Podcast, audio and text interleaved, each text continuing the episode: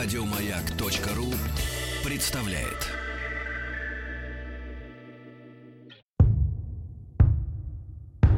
Министерство культуры СССР. Всесоюзная фирма грамзаписи «Мелодия» и Гостелерадио представляют. Звуковой фильм «Виа» Первая серия. Поющие гитары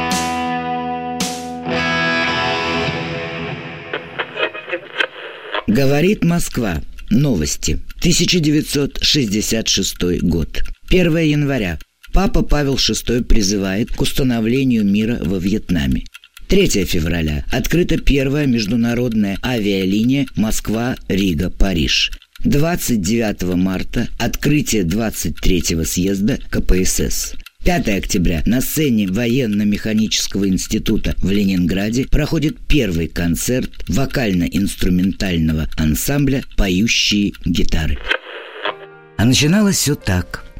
Жили-были в городе Ленинграде четыре друга, которые обожали музыку. Друзей звали Анатолий Васильев, Вячеслав Пожлаков, Гена Гальштейн и Витя Игнатьев – у ребят оркестр был джазовый. Они на институтских вечерах играли, а днем учились. Популярны они были у ленинградской молодежи очень. Во-первых, играли классно. Васильев, Пожлаков, Гальштейн на саксофонах, ну а Виктор Игнатьев на трубе. А во-вторых, играли и пели они самую что ни на есть современную музыку. Где что брали, непонятно. Но у ребят был магнитофон «Днепр». Им очень повезло. И ночами записывали они западные станции, ну и «Голос Америки», конечно. Вечером бобину с пленкой ставили и спать ложились. Бобина заканчивалась, а магнитофон сам собой выключался – Утром слушали, и буквально через несколько дней последние записи звучали на вечеринках ленинградских студентов.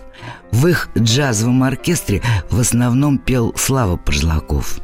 Он Элвиса Пресли один в один делал – Через несколько лет Вячеслав Пожилаков станет известным композитором. Помните, ребята 70-й широты, человек из дома вышел, топ-топ топает малыш и много других замечательных песен напишет Пожилаков. А Гена, Геннадий Гальштейн, будет лауреатом самых престижных международных фестивалей джаза. Но это позже. А в конце 50-х ребятам так хотелось сыграть настоящий рок-н-ролл, но как?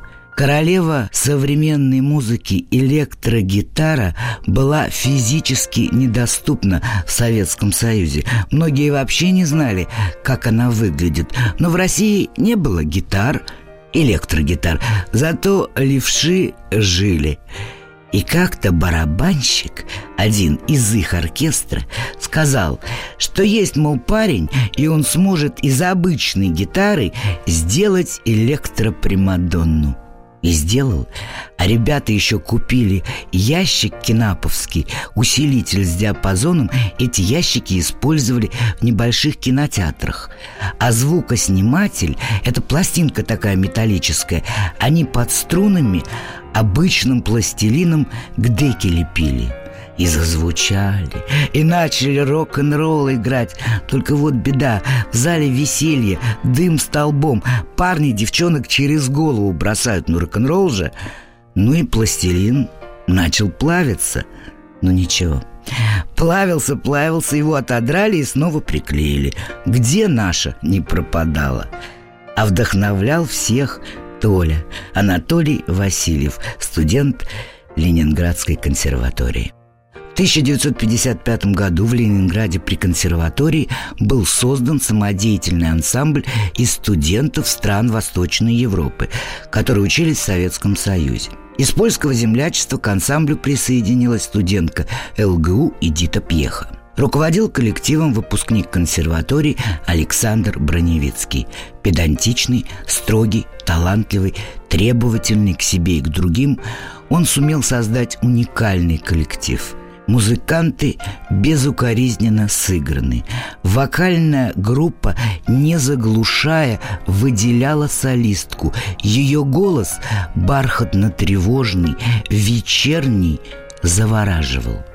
В 1957 году ансамбль едет от города Ленинград на Всемирный фестиваль молодежи и студентов. И Эдита Пьеха предлагает назвать ансамбль «Дружба». На фестивале коллектив «Дружба» получает золотую медаль. В конце 1957 года из коллектива уходит гитарист. Он закончил обучение и вернулся к себе на родину. Кто-то из друзей предлагает Васильеву прослушаться в дружбу. Анатолий давно об этом мечтал, но все считал, что опыта маловато было, но пошел. Броневицкий ему сказал «Так, садись и играй». Толя сел и сыграл. Броневицкий прослушал его и взял. Жесткий гастрольный график, умелое руководство Броневицкого много дало Анатолию Васильеву. Работали до упаду. В самом начале был всего один микрофон на всех – Отдавали его, конечно, Пьехе. И в печати ее начали поругивать, называя шептуньей. Хотя, если вспомнить, то шептунами называли и Утесова, и Бернеса. Так что получалась вроде совсем неплохая компания. «Виа» с Ольгой Павловой. В мире начинает царствовать группа «Битлз». Юные и дерзкие, они влюбили в себя и молодых, и не очень. А в заколоченном СССР молодежь переписывала записи. Счастливчики, артисты, спортсмены, дипломаты привозили пластинки.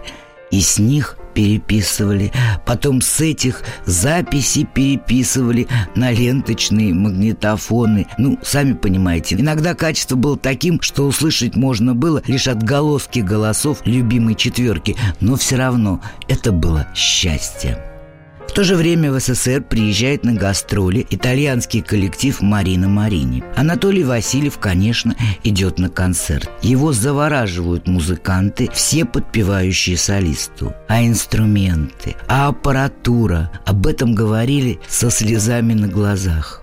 Еще раньше молодые умельцы переделывали наши простые гитары, выпиливали деки, а потом красили их лаком из баллончика для мотоцикла «Ява» в ядовито-бордовый цвет. В стране было повальное увлечение бигбитом и попсой. Молодость без свежего урагана – это как парусник без свежего ветра – но вернемся к нашей истории.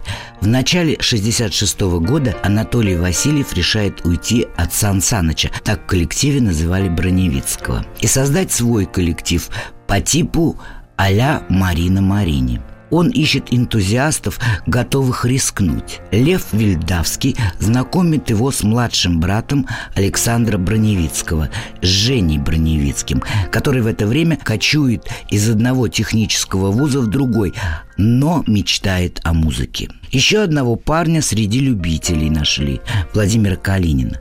Евгений Броневицкий должен был на бас-гитаре играть, но он, конечно, этого делать пока не умел. Анатолий Васильев гитару ему из Германии привозит. Там купил, в тайне от руководителя. Так Женя каждый день занимался, а потом гитару в шкаф прятал, чтобы старший брат не увидел. Но подводить коллектив Васильев не хочет, и поэтому заранее увольняется из дружбы и продолжает поиск будущих музыкантов для нового коллектива. Тогда на эстраде было очень много сатирических дуэтов. В Москве Шуров и Рыкунин, Миронова и Минакер, в Киеве Тарапунька и Штепсель, в Ленинграде Рудаков и Нечаев – Многие дуэты тогда были музыкальными. Так вот, барабанщика Васильев переманил из коллектива Рудакова и Нечаева.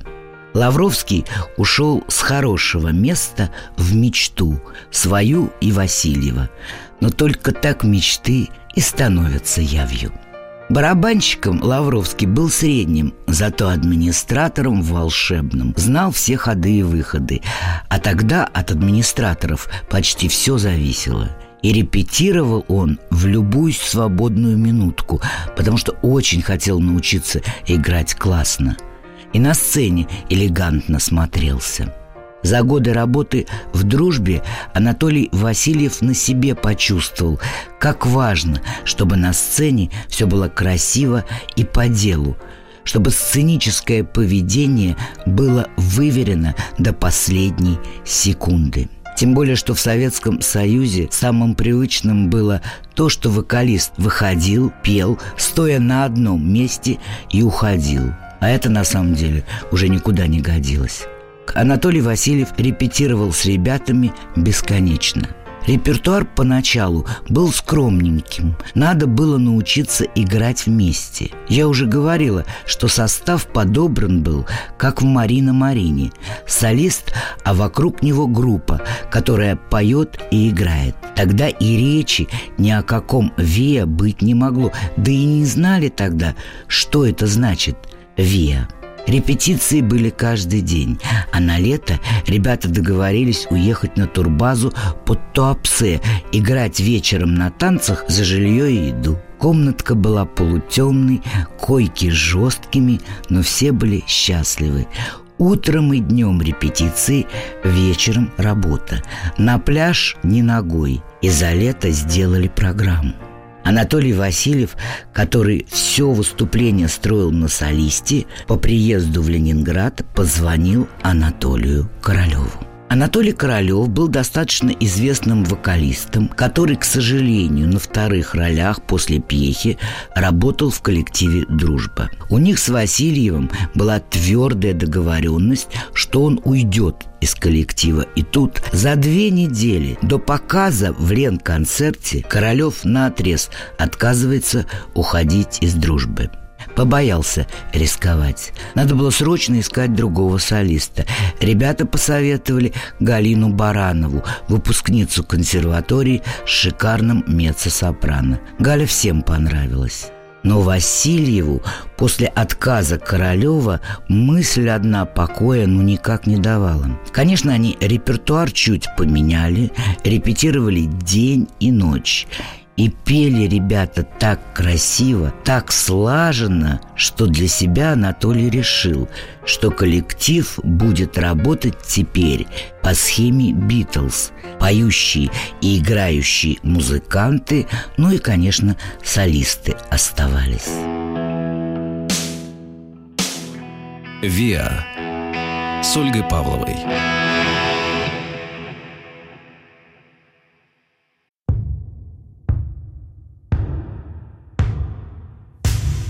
Виа. Первая серия. Поющие гитары. Через какое-то время приходят они в Ленконцерт прямо с улицы. Их спрашивают «Вы кто?» Они отвечают «Никто пока. Что хотите? Хотим записаться на худсовет. Записывайтесь». Ну, они и записались. Собрался в назначенный день худсовет – и среди других артистов коллектив Васильева прослушали. Репертуар у них был для худсовета, прямо скажу, рисковый. Они пели несколько песен «Битлз», и Анатолий Васильев сам пел одну песню, а так как в школе он учил немецкий, а не английский, то до худсовета, пробравшись в комнату для прослушивания, он прямо перед микрофоном на полу написал английский текст русскими буквами. Песня называлась «Can't Buy Me Love». И вот во время того, как он пел, он все дальше и дальше отходил от микрофона. Но все допели и доиграли вполне прилично.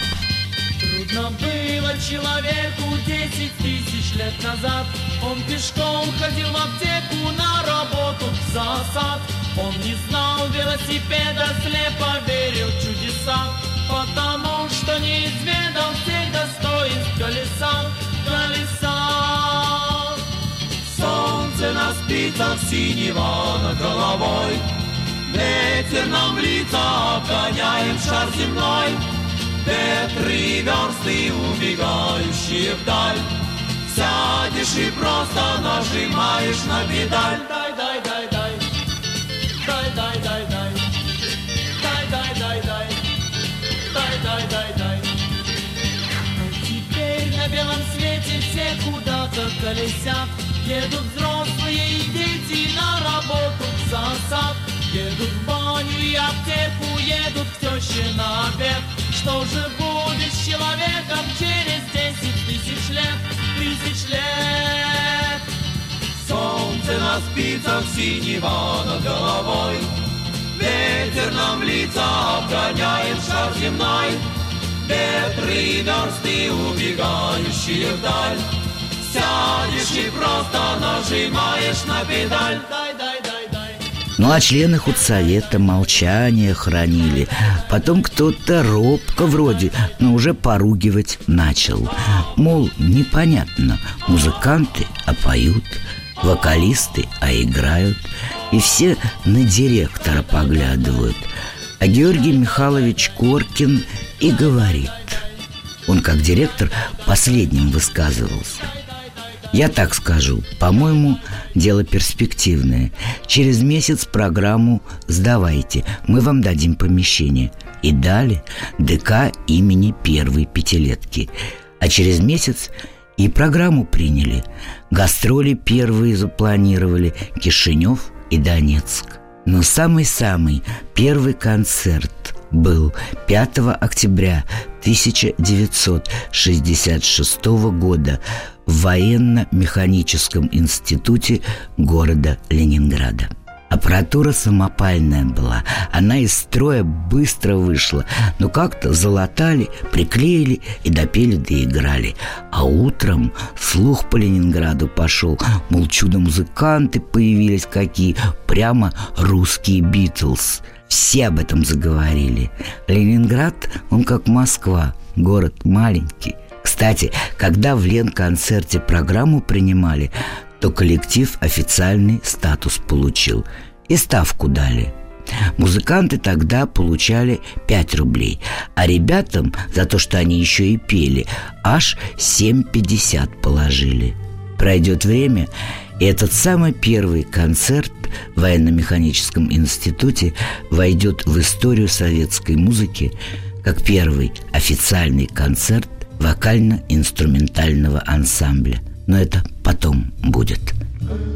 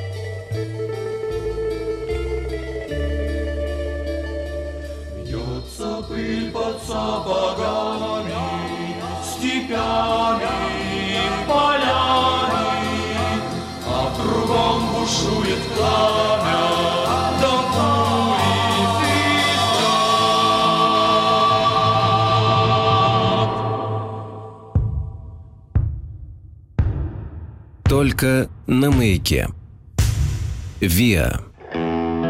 Многосерийный звуковой фильм. Продолжение следует.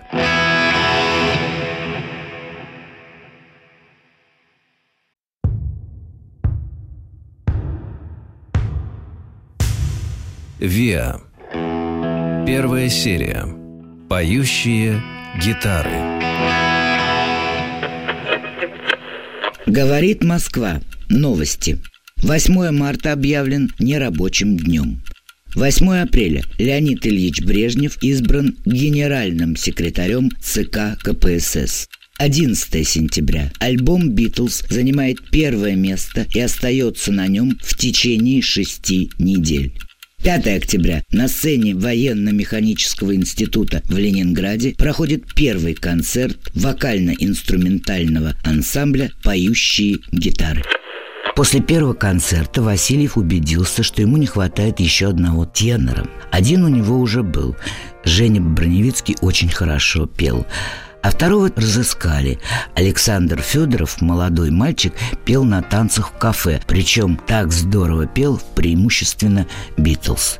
Репетировали очень много. Но дело конечно, было за названием коллектива, ведь надо было на гастроли ехать. Как в афишах писать, как их объявлять? Сначала хотели назваться «Белые ночи», ну, Ленинград, а потом ребята основные свои концерты всегда выступали в белоснежных костюмах. Смотрелось элегантно и красиво. Но на открытых площадках, особенно летом, машкара заедала так, в рот залетала. Да и вечно в белом, вся страна тут в белом, так что решили не называть «Белые ночи». А потом кто-то спросил ребят, а вы вообще знаете, как вас в народе называют? Поющие гитары. Ну, порешили, что это самое лучшее название.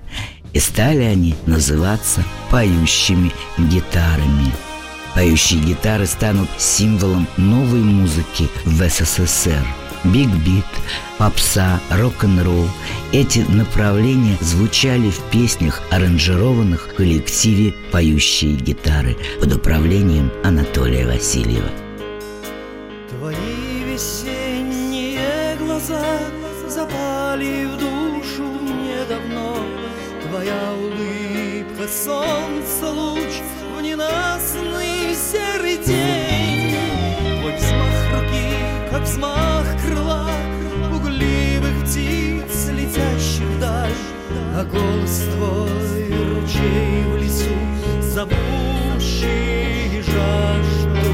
believe.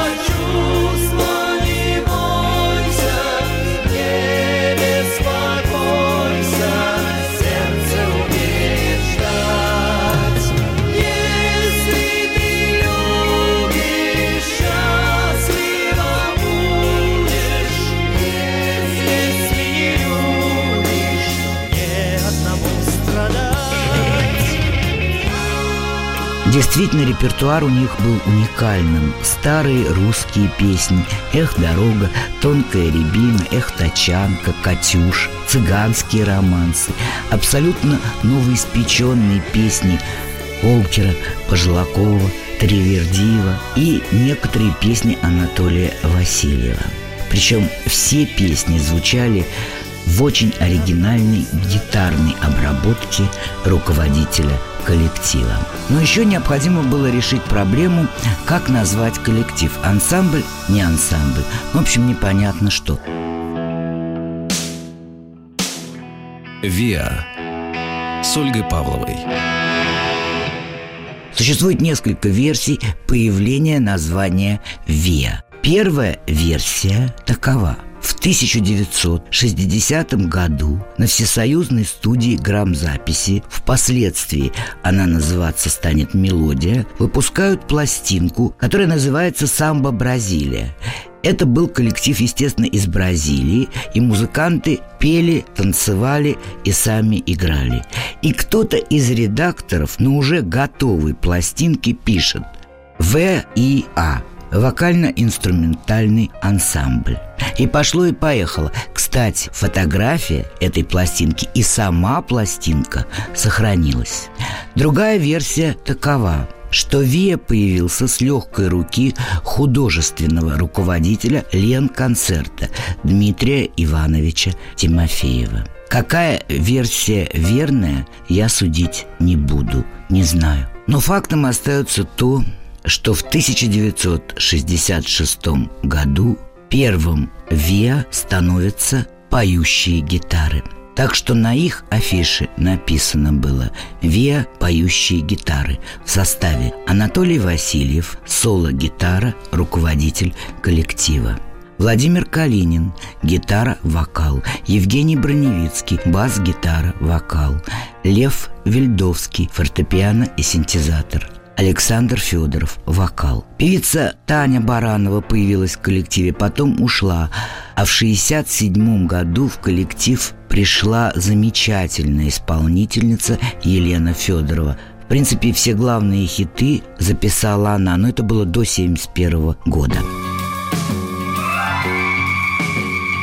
Поздно, не любить тебя поздно, ты уходишь как поезд, поезд, поезд, поезд – и одна на перроне дождь и я.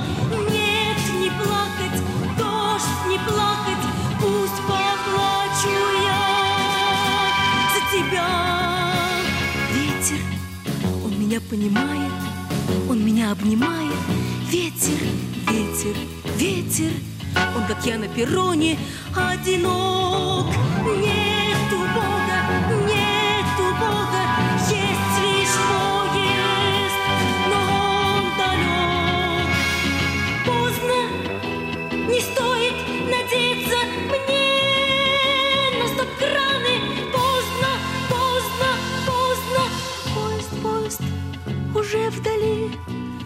его не вернешь.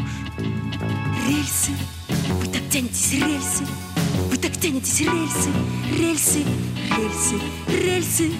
В этом поезде только мне места нет. Лишь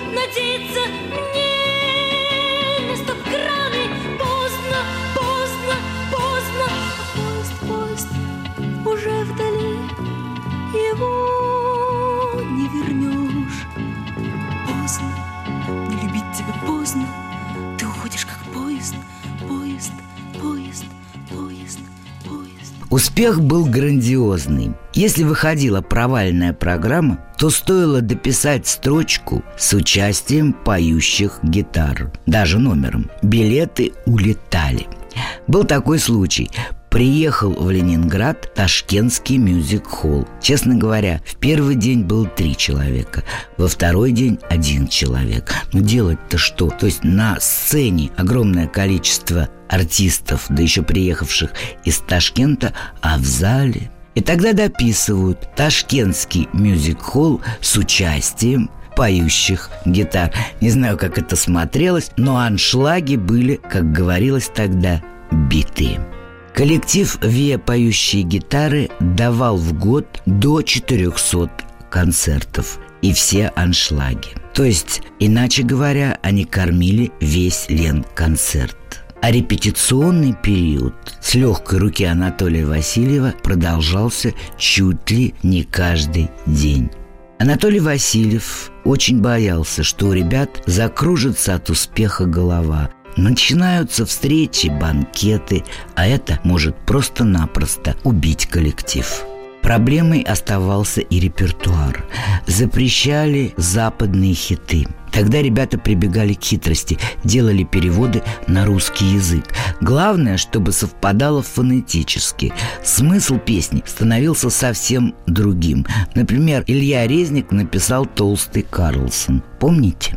Было в этом, правда, что-то неправильное – Песни, ставшие классикой, нельзя переиначивать. Но в СССР, где само понятие свободы личности уже давно было переиначено в несвободу личности, иного выхода просто не было. Есть герой в мире сказочном, он смешной и загадочный.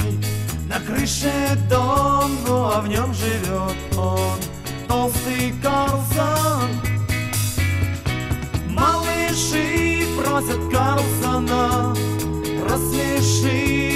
Пожалуйста. Окно в окно залети, спой нам, толстый Карлсон. И пропеллер свой заводит, смешной чудак, смешной чудак. И к ребятам в окна входит, ну просто так, ну просто так. Поднимает настроение, дразнит, тормошит, Ест клубничное варенье и ребят смешит Толстый Карлсон. Хоть и мы люди взрослые Вечно ходим с вопросами. И как тут быть, если нет тебя здесь? Толстый Карлсон. День и ночь ждем и Карлсона Прилетай к нам, пожалуйста. Нам трудно жить без тебя, чудак наш. Толстый Карлсон. Вот мы слышим, вот мы слышим Мотора стук, веселый стук. Это с крыши, прямо с крыши Спешит нам друг, наш чудесный друг Это значит, сказка может добрая стать Если Карлсон нам поможет этот мир понять Толстый Карлсон. Вот мы слышим, вот мы слышим Мотора стук, веселый стук. Это с крыши, прямо с крыши Спешит нам друг, наш чудесный друг «Виа» с Ольгой Павловой.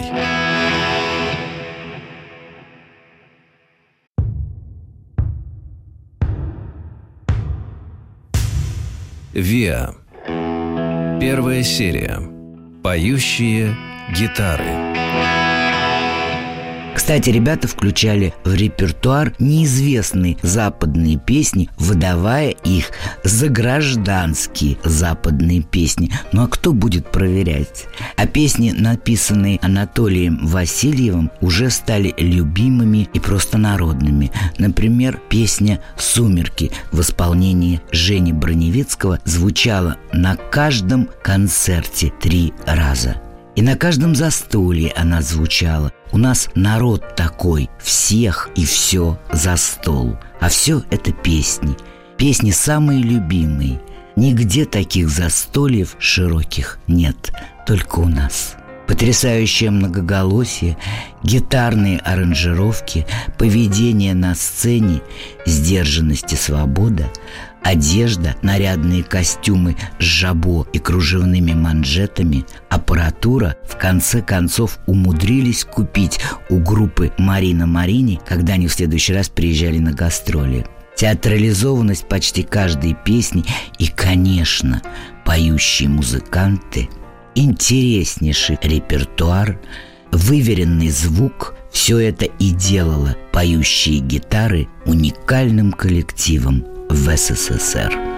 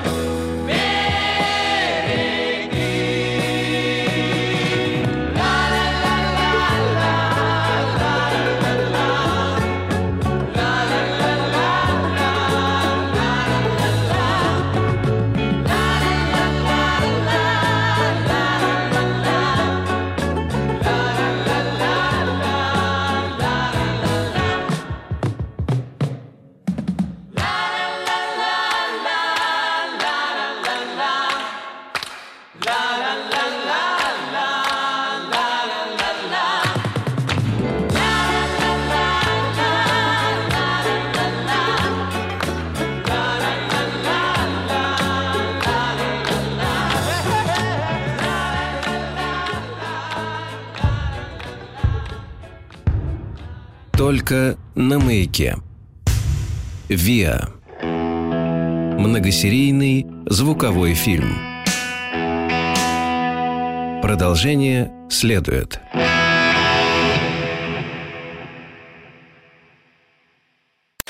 Еще больше подкастов на радиомаяк.ру